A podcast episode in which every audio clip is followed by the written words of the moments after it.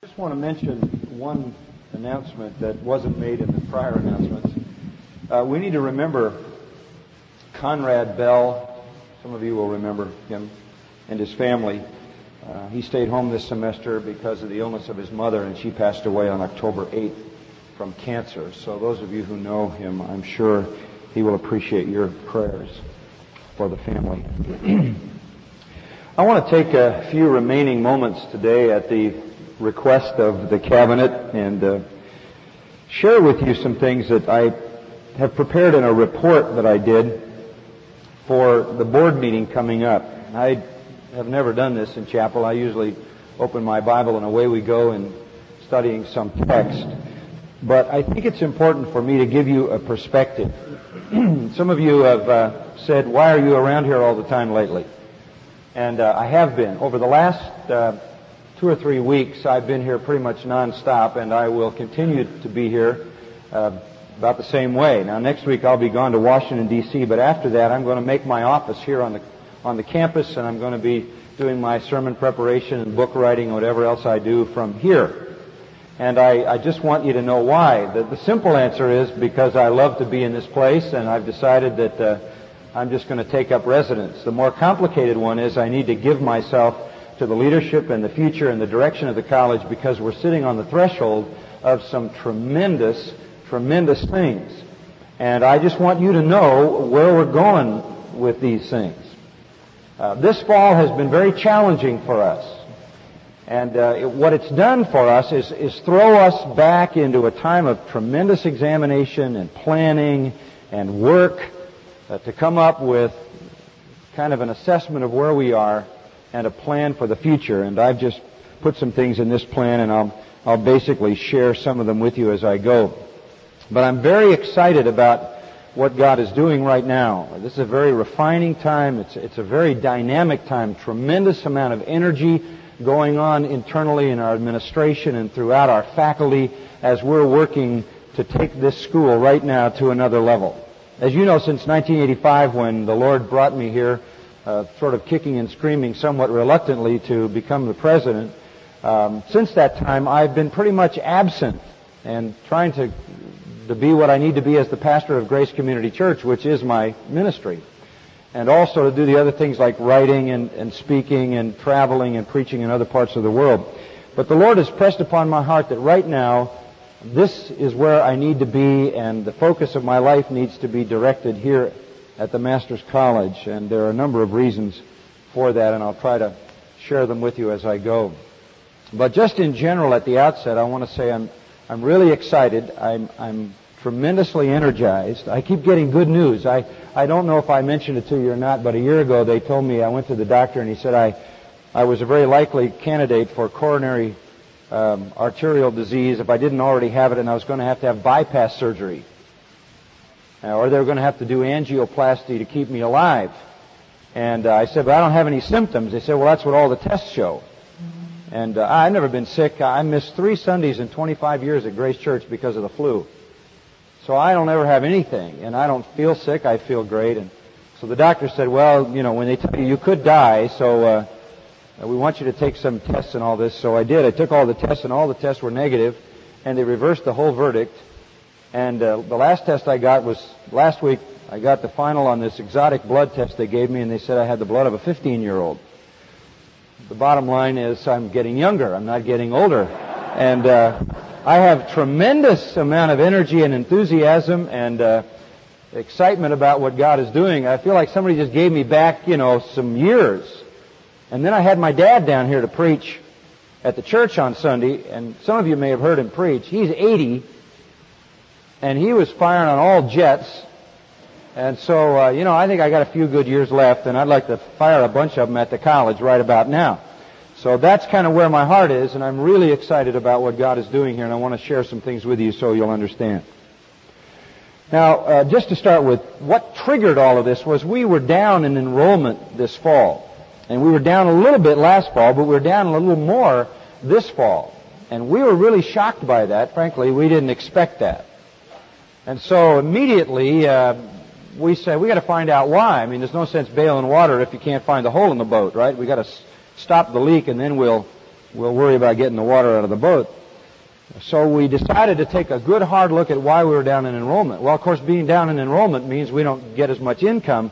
That meant a million dollars short. Now, a million dollars is a lot of money. So here we are down in enrollment, which gives us a million dollar shortfall. And we're asking the question, how did this happen? Why did it happen? And how are we going to fix it so it doesn't ever happen again? So we have a short-term, pro- short-term problem, make up the million. We have a long-term problem, get back on a growth level with our student enrollment so we don't have this problem again. Short term, we got to have money. Long term, uh, we need to keep building the college. Now, since 1985, we have grown rapidly. In fact, we've been the fastest growing Christian college in America, if not the fastest growing college of any kind. And then all of a sudden, two years ago, it was like something stopped.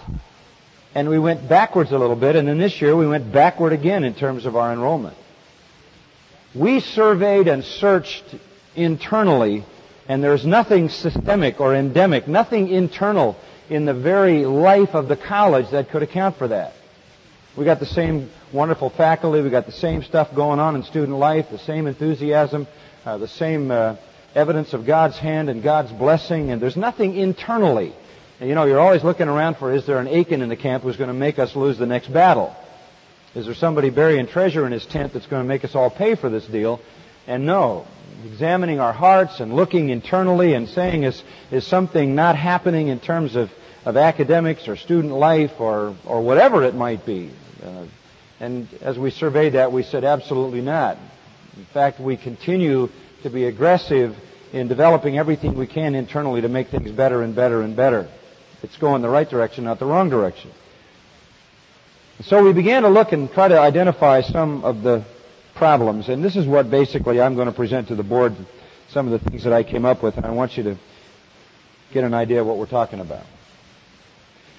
The number one thing I think that hit us, or one of two main things that hit us, was the absence of promotion. Uh, we, we've always been very aggressive in promotion. We have spent money there. I've been on the road. We had a group called Master Design that was out up until two years ago. We were traveling the country. They were on the road for a solid year in ch- a different church every night. That's a tremendous plus in promotion. I was doing shepherds conferences, shepherds uh, uh, seminars. I was doing radio rallies in all the major cities and all the population pockets of America, moving around rapidly. We had a national magazine called Masterpiece Magazine, which profiled the college, and it was being mailed to well over 100,000 people uh, regularly we had a tremendous amount of promotion. We were doing some stuff on Grace to You Radio that was that was putting the college before people, and this thing was was really moving at a high clip, and it, it just kept the the leading edge out there. People knew about us. I mean, when I would go from city to city to city on a very intensive schedule and have 500, 600 pastors for for two days, I could really do a job promoting the college with them, and we saw the fruit of that kind of thing. Two years ago, that was being funded by an outside source. Two years ago, that stopped. And because we're new and we're young and because there's always a new crop of kids coming along, we got out of the marketplace a little bit. And we lost that cutting edge in promotion. The net effect of that this year, we had 2,000 less inquiries. Uh, that translates into 60 students because about, well, there's percentage numbers. Out of so many inquiries, you get so many applications. Out of so many applications, so many admissions, out of so many people who are admitted, you get so many actual students. Losing 2,000 inquiries translated into losing 60 students. That is exactly the shortfall. So you could account for it just because we had fewer inquiries, because we lost that sort of promotional edge. I picked up a magazine just a week ago that has the, all of the ads for the current college, Christian colleges, have a Christian college section. We aren't there. And when we're not in the competition, just by being mentioned and named and placed there, we kind of slide out of the game a little bit. So those things have affected us. Some of our internal uh, resources should have been used for that, and they were used for other things, and those are decisions we have to readdress. What are we going to do about that, man? We got some exciting things going on. We're going to change that. In fact, I'd like to think we can raise our inquiries not only 2,000, but maybe 4,000, and maybe more. And we've got a strategy going in place right now to make that happen. The, the country is going to know the Master's College exists. I mean, they're going to know it and they're going to know it big. We're going to target where we need to target. That is very, very important for us. And uh, we may even get you involved in this process in your home church. And if you came from a high school, maybe a Christian high school, or you have connected with your church a Christian school, or whatever it might be, we're going to show you some resources that you can help us with. We're going to get your parents involved in this. We're going to get alumni involved in it. Uh, we got a strategy that's being uh, developed now by some professional people who are going to lay that strategy on us, and then we're going to do our best to implement that thing very effectively. We're really thrilled and excited about this. There was a second component, and I, I won't go into all of the specific detail uh, about this stuff.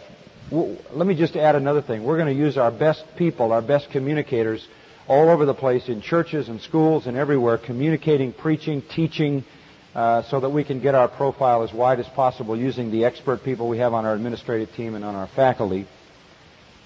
But the second thing that really did hit us, and we didn't, I'm sure, calculate how it would affect us, was when we dropped the psychology program.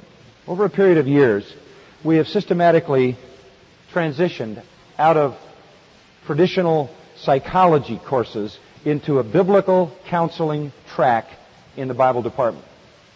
That was a principal decision. That was a decision based upon Scripture, based upon what we believe about the Bible. And that is that people's lives are transformed by God and the Holy Spirit through the principles revealed in Scripture.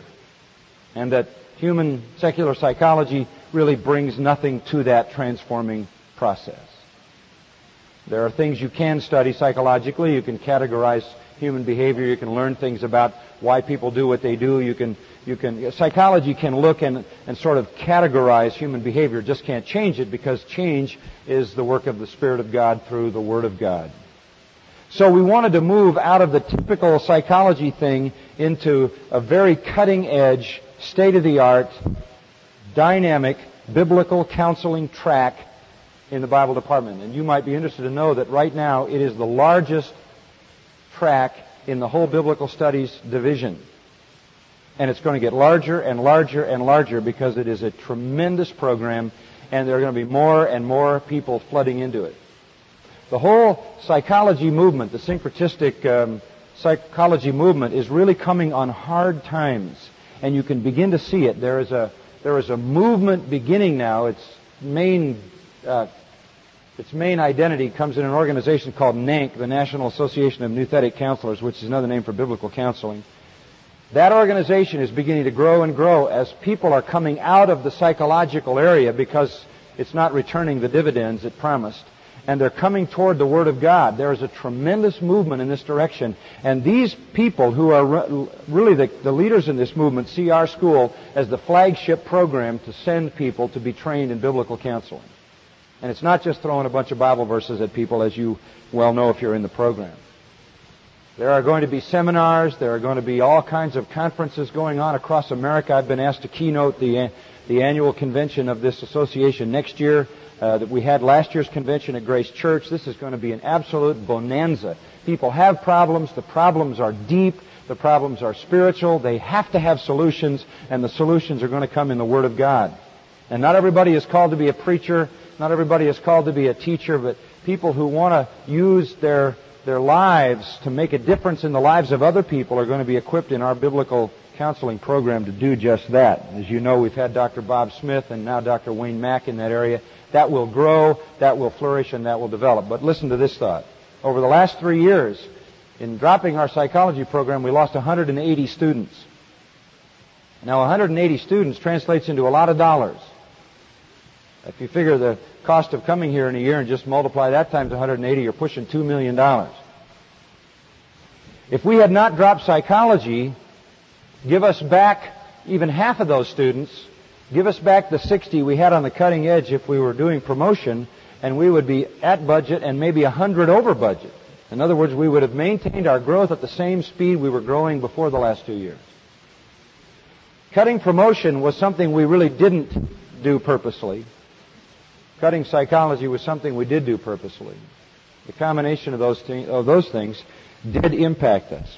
But given enough time, that biblical counseling thing is going to come back, and it's going to come back and become a flagship program. There's not one Christian liberal arts college in America that has that kind of a program.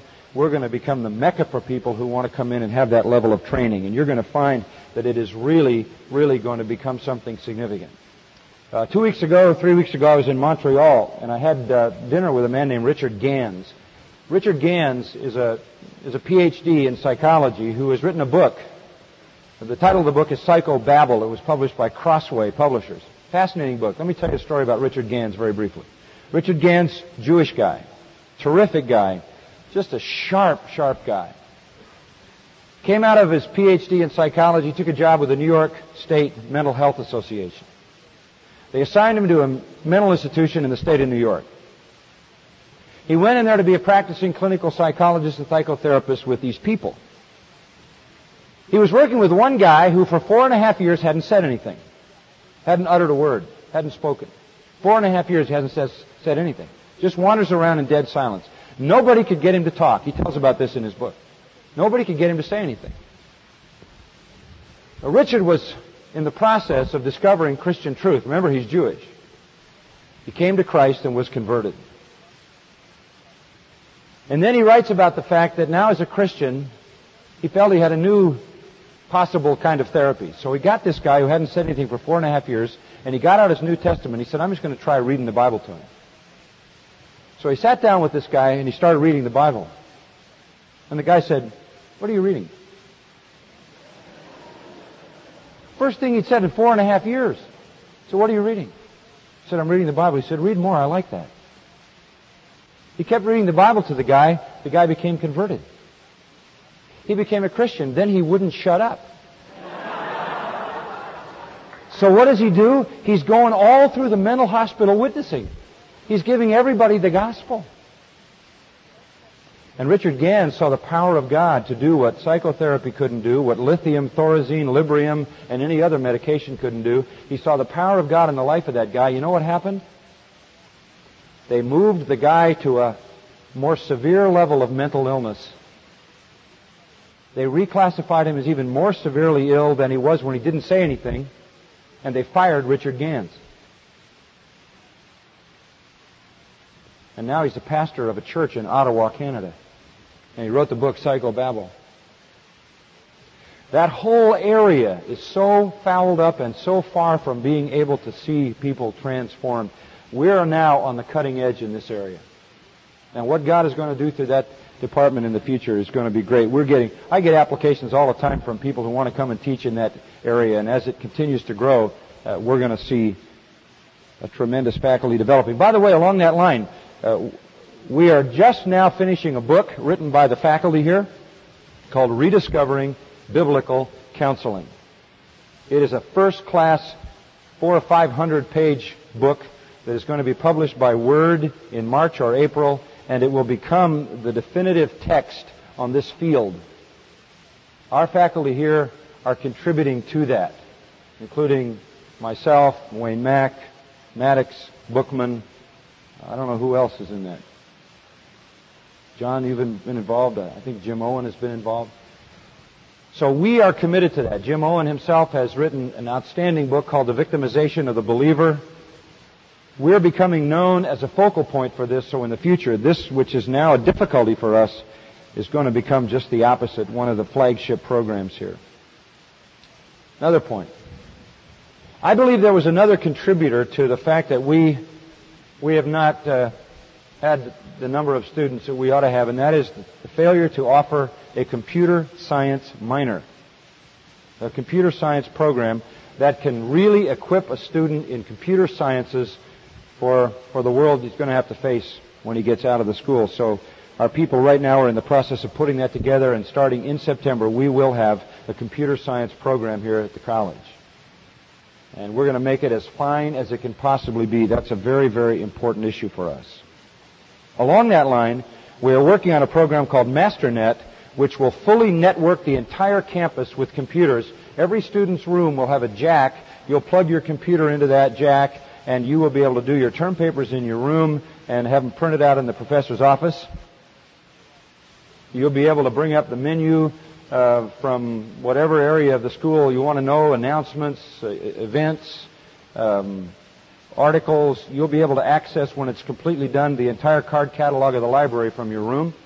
All kinds of things that we're working on in this area because we need to come to another level in terms of our capability. Right now, the, the wiring is going on even now. the buildings are being wired with the hard wire that it's going to take to carry the system, and we're working on foundation money to do that. Also, we have we have suffered the loss of some faculty, as you well know. The longtime beloved Professor Ed Gruss has retired, and Dewey Bertolini took off for who knows where, Oregon, and then his real heart, he told me, was to go to Israel because he has a driving passion to see the Jewish kids in the land of Israel come to know Christ, and that's where he wants to end up. And we've lost some other professors just by things like that, and, and we need to replace them. So we're in the process now of trying to find the very finest people that we can find. Now you're going to meet a new professor next semester who is coming into our science department who fits into the category of the kind of people we want here. His name is Dr. Richard Lumsden. And I interviewed him, and he, it was a fascinating interview. Um, he came to me and he said, I want to teach at your college. And I said, well, why would you want to teach here? He said, because I was looking for a school that was committed to six-day creation. And I've looked everywhere, and I've decided that I need to teach at your school because you are committed to that. Now we're this small college by his standards, but we're committed to six-day creation. Now let me tell you the significance of the man. He has a PhD, I think it's in biology, Lynn, is that what it's in? In biology from Harvard. Not a bad place to get a PhD. Okay? He has been the chairman of the science, the graduate science department of Tulane University. He's into looking in some kind of electronic microscope and seeing the DNA. Messing around with chromosomes and weird things like that. The science of people do. Anyway, Richard Lumsden, very, very esteemed. The only problem with Richard Lumsden was he was an evolutionist. He was an evolutionist until one day when a girl in his class at Tulane University came to him and said, May I ask you some questions? This is what he told me. And he said, Of course you may. And then he said, She proceeded to ask me all the standard questions that Christian students ask, evolutionists. And I gave her all the standard answers. Question after question after question. I gave her the standard evolutionary answer. And you know, he said to me, she never argued. She never said anything except, thank you, sir, very much. I appreciate your time, and walked away. And he said, she left me standing there, hearing the echo of my own stupidity. And I said to myself, only an idiot would believe what you just told that girl. And that sent me on a course to find out if creation was true, and through that he became a Christian and a creationist. And of course lost his job because you can't have anybody teaching science in a university like that who really knows the truth. Just doesn't fit. No, you've got to be heavy into error to have that kind of position. You've got to misunderstand the entire universe to teach at that level to say nothing of morality. So he had to go into private business for five years, and you know what else? I don't think he could teach. Because his whole scientific construct had crumbled. And he didn't have a frame of reference anymore. Through these last few years, that has all been restored around the Word of God, and now he has become the number one debater, and he goes to the universities across America and debates the evolutionists. I said, is it challenging? He said, it's easy. I just debate myself. I know all their arguments. He came and said, I want to teach in your college. So we prayed about it for about three seconds. And then we signed him up. He'll be here next semester. We're, we're talking about bringing people here. I'll tell you something. If you went to Tulane, it's unlikely, even if you were in the program there, that you would ever be taught by him. You might be taught by a graduate assistant. If you're in our science department, you're likely to be taught by three PhDs. So we are moving ahead in these things, and I really believe replacing some of the faculty we lost with some very key faculty is, is part of our future. Another factor is economic recession. We're living in a difficult time, the downturn. You know, we're out of the Reagan years. The euphoria of everything is, is going great. And now we're into whatever kind of mess we're in economically. We all know about it. It's not getting any better. Um, and it's there's some things we have to do. We got to help students, all right? We're working on all kinds of plans to make it easier, cheaper, more advantageous for you to come here. By the way, yesterday the Cal State system announced they're going to jack all their rates up again. They're going to go up, I think, by 25%. And they'll keep doing that until they can pay for it. It'll just keep getting higher and higher. And by the way, you can go take your courses in a public school, but you're not going to get what you get here. I, uh, uh sometimes students will say, well, I'm going to COC or I'm going somewhere for my, for my GE courses. Let me tell you, what you get there is worth what you pay. But what you get here is going to be in a context of a Christian comprehension of the world. We're not here just to teach you Bible. We're here to teach you science and math and history and music and anything else from God's perspective. You can't replace that. You may save some bucks in the process, but it's only your life that's at stake. It's only your mind that's at stake. It's only the foundation of your whole living. What's it worth to you to understand every area of human interest from the divine perspective?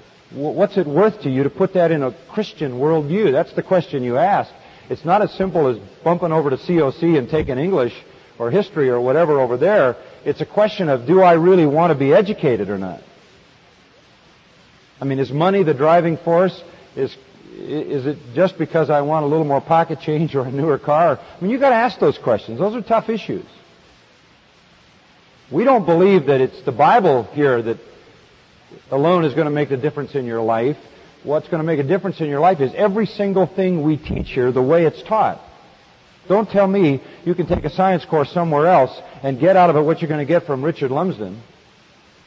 I don't, I don't buy that. How much is it worth to you to talk to a man, to get to know a man, to have a mentoring relationship with a man of that kind of stature in the field that he's in? How much is it worth to you to sit at the feet of a history teacher who understands history from a biblical viewpoint? That's the issue. You can't put a price on that.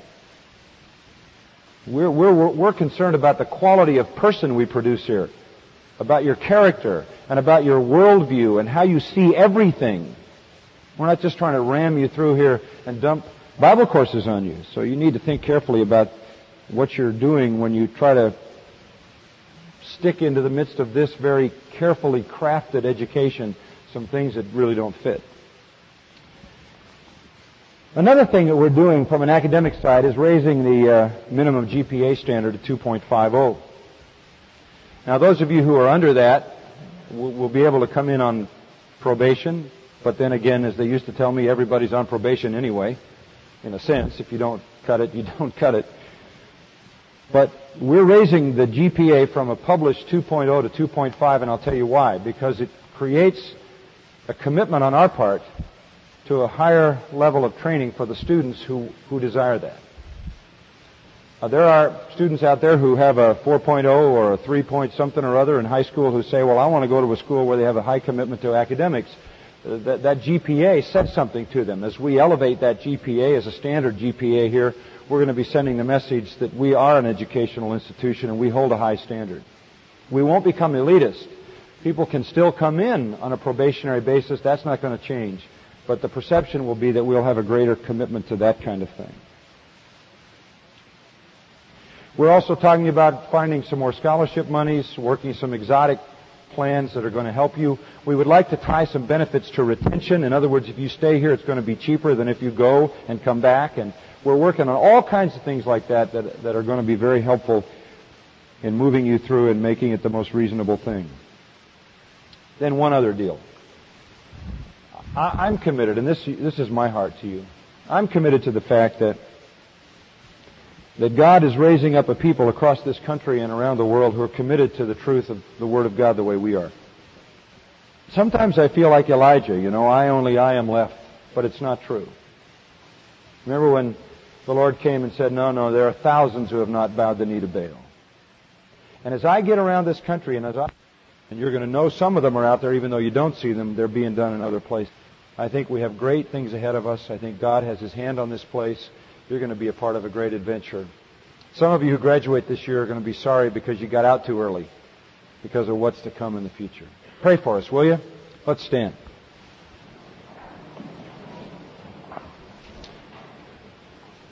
Father, we thank you so much for the Master's College and the Master's Seminary. We thank you for the 800 students that we have here right now in all of our programs studying. We thank you for the 200 men down at the seminary preparing to preach your word. We thank you for these thousand lives that are in preparation for being used by you in all reigns, uh, regions, and realms of life.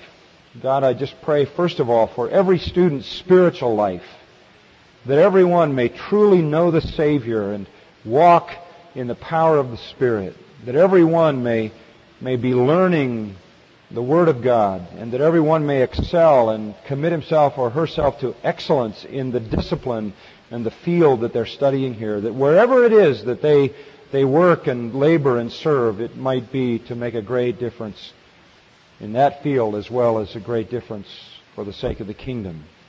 Pray for faculty members and administration, staff, every person, Father. Keep us all focused on your glory and accomplish your will through us, that Jesus Christ may be lifted up and that his name would be exalted and his kingdom advanced. It's in that name that we pray. Amen.